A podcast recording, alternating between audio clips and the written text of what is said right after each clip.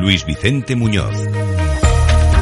Pues más allá de las noticias de cada día, el desafío, el gran desafío del presente y del futuro es cómo atraer talento para la innovación.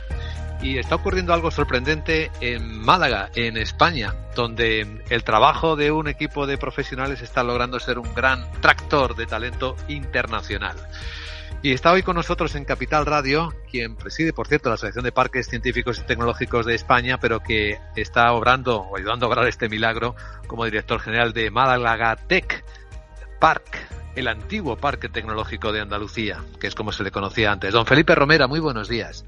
Buenos días.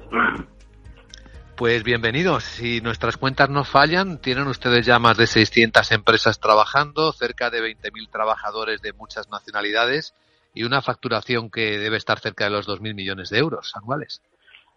Sí, bueno, se fueron datos del año, perdón, del año 2021.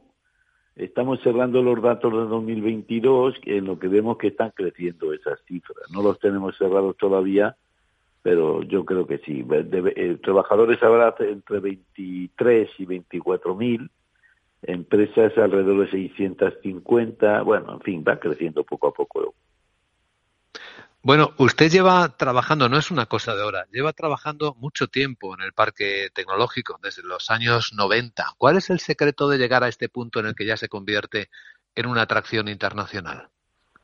Pues eh, lo primero es mucho trabajo. Es decir, aquí no ocurre nada si no se trabaja mucho. Eh, lo segundo es eh, una cooperación institucional. Las instituciones, las distintas instituciones son fundamentales a la hora de crear un clima de tranquilidad, de apoyo al empresario, de desarrollo. Eh, yo creo que es el elemento más fundamental. Y luego al final, pues tener suerte, porque al final, como todo en la vida, hay que tener un poquito de suerte. Lo que pasa que, claro, yo creo que para tener suerte hay que tener un, un proyecto, hay que trabajar mucho para desarrollarlo y después que las circunstancias, pues en algún momento sean favorables, como no son ahora. Hmm.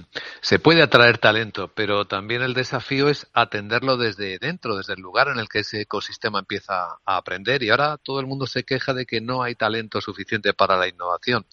¿Qué están haciendo ustedes con la UMA, con la Universidad de Málaga, para que esa carencia se resuelva?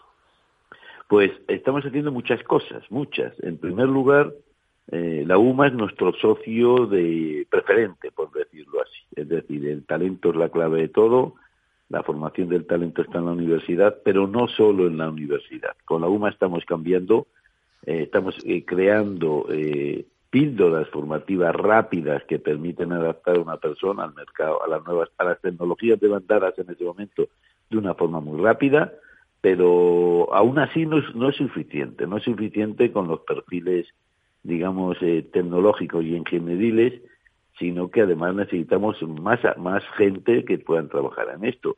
La formación profesional hemos visto que se ha convertido en un elemento clave, formación profesional pública y privada, eh, las escuelas de negocio de alguna forma también, es decir, todos aquellos agentes que desarrollan o que proveen la educación son en estos momentos fundamentales para eh, tener eh, gente preparada para las tecnologías, fundamentalmente tecnologías digitales, que son en estos momentos el vector más relevante del propio parque tecnológico.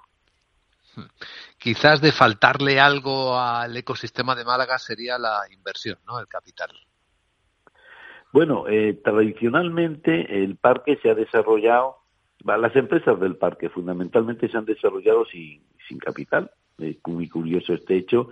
Se han desarrollado con fondos propios y nos han dado buenos resultados muchas de estas startups que se desarrollaron en los años 90 o, eh, la primera década del 2000, eh, estas empresas fueron compradas por grandes multinacionales, porque realmente al no poder crecer por ellas mismas, eran un, tema muy apetecible para las grandes multinacionales, pero ha tenido el efecto positivo de que estas han instalado en el parque y nos han dado, eh, digamos, en la, en la década siguiente una gran visibilidad, que es lo que ha hecho también que el parque pudiera crecer. En este momento nos pasa parecido. Eh, las startups que se desarrollan en, no solo en el parque, Málaga en estos momentos es un hervidero de creación de startups con muchos agentes públicos y privados. Y yo creo que de verdad a estas empresas también el desarrollo de los inversores, que por ejemplo en Madrid o Barcelona ya se han desarrollado últimamente, un gran éxito, eh, aquí no los tenemos. Y esto es una falta que tenemos que desarrollar mucho mejor, pues para poder, eh, poder hacer que nuestras startups de valor, que tenemos muchas o algunas, pues puedan crecer. ¿Alguna idea a trabajar al respecto, Felipe? Bueno, eh, tenemos muchas ideas, es decir, en estos momentos eh, creo que un elemento fundamental es coordinar a los distintos agentes que promueven que promueven las startups en Málaga, que pues yo creo que habrá una decena o más entre públicos y privados, y seleccionar las empresas más valiosas y darles visibilidad eh, en los mercados de inversión. Yo pienso que eso es relativamente fácil. Me he propuesto hacerlo en el sentido de que tenemos que dar un salto en la financiación de las startups mucho más importante que el que tenemos el que tenemos en estos momentos pero lo primero es, saber cuántas startups de valor al menos en, en, en, el criterio de los promotores de estas incubadoras o aceleradoras e intentar ofrecer al mercado un ramillete de, startups de valor para que vengan a invertir. Yo creo que esto es relativamente fácil y yo creo que durante este año lo haremos. Eh, muchos observadores quieren buscar seguramente el titular fácil al decir que Málaga están haciendo el Silicon Valley europeo, pero sé que a usted no le gusta esa comparación. Por eso le pregunto, ¿en qué espejo se mira Málaga a la hora de seguir construyendo este ecosistema innovador? Pues realmente en hacerlo equilibrado, es decir, en estos momentos hay un boom, un boom yo creo que tremendo, nos nos está mirando toda Europa y, muchos de, muchos en Estados Unidos también están mirando Málaga. Málaga es en estos momentos un objeto de deseo en, pensar que qué pasa en Málaga y esto nos está produciendo un, un boom, eh, un crecimiento muy rápido. Eh, afortunadamente tenemos una provincia muy amplia, no solo la ciudad, sino la costa y el propio Valle del Guadalhorce, donde todavía se pueden instalar unos centenares de miles de personas más y mantener ese equilibrio para poder mantener un equilibrio en, la propia ciudad. Eh, ahí se están careciendo en algunas partes, eh, eh, por ejemplo, los pisos en la ciudad son muy caros, que está haciendo que la gente se vaya a la zona de costa o la zona de, del Valle de Guadalhorce, como decía antes, para desarrollarse. Todo esto es muy, muy importante desarrollarlo con un cierto equilibrio y con una cierta perspectiva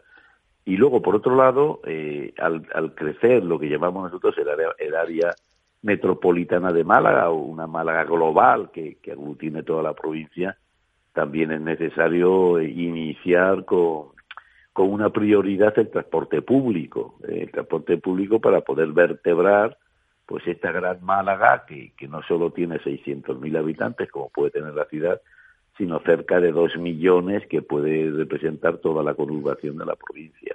Y ahí estamos. Hmm. He visto una predicción. Eh, se espera que si esto sigue así, unas 200.000 personas más eh, vengan a vivir a Málaga en los próximos 10 años. Es normal. Eh, yo no sé de los números, la estimación de números no. Yo tengo un poco de ojo simplemente. Mira, durante la pandemia durante los años 20 y 21, y quizás un poquito más del 22, eh, Málaga creció eh, con cerca, la provincia de Málaga creció con cerca, alrededor de unos 50.000 nuevos eh, residentes. Residentes que se han censado, y luego hay mucha gente que no se censa inicialmente, ¿no? Esto quiere decir que el nivel de crecimiento, pues si en dos años se ha crecido en 50.000, bueno, si esto sigue así, esos 200.000 a que hace alusión, pues pues puede ocurrir en cinco, seis o siete años, la próxima década, ¿no?